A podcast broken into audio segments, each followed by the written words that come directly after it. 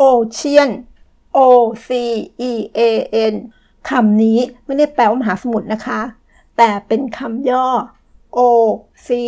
E A N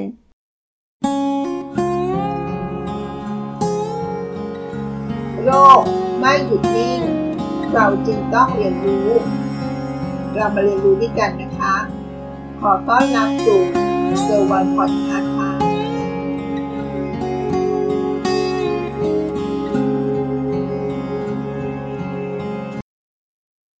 สวัสดีค่ะ เราจะมาชวนคุยนะคะคำว่า Ocean O C E A N บุคลิกของคน 5 แบบค่ะ Bright Little นักคิด และนักจิตวิทยา เขามีความมุ่งมั่น แล้วก็ทุ่มเทเวลาทั้งชีวิตของเขานะคะ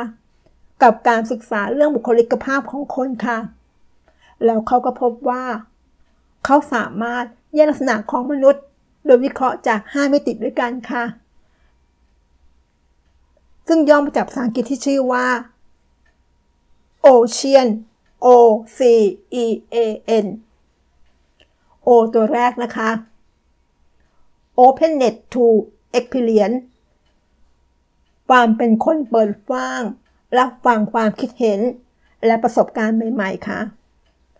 คนบางคนเปิดรับ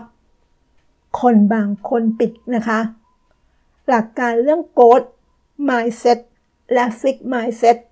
เป็นการวิเคราะห์คนตามมิตินี้นะคะ openness to experience ค่ะ ถัดมา C conscientiousness ความเป็นคนรอบคอบ ใส่ใจ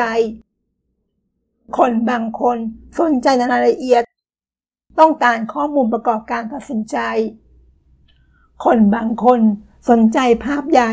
ภาพรวม ไม่ชอบลงรายละเอียด ตัดสินใจจากความรู้สึกค่ะ ตัวถัดไปนะคะ E extroversion ความเป็นคนชอบพบปะสังสรรค์ พูดคุยกับคนอื่น คนบางคนก็สนุกที่จะได้เจอเพื่อนๆ และคนแปลกหน้าใหม่ ๆ นะคะ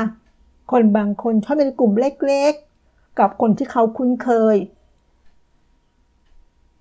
ถัดไปค่ะ A agreeableness ความเป็นคนนึกถึงใจของคนอื่น เห็นอกเห็นใจผู้อื่นนั่นเองค่ะ คนบางคนมักแคร์ความรู้สึกของคนอื่น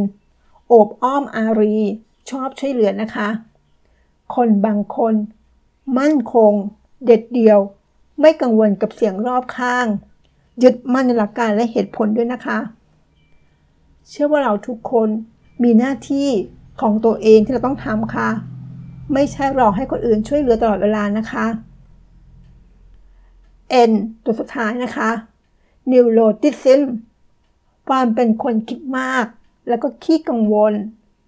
คนบางคนคิดเยอะ เครียดง่าย ขี้กลัว ขี้กังวล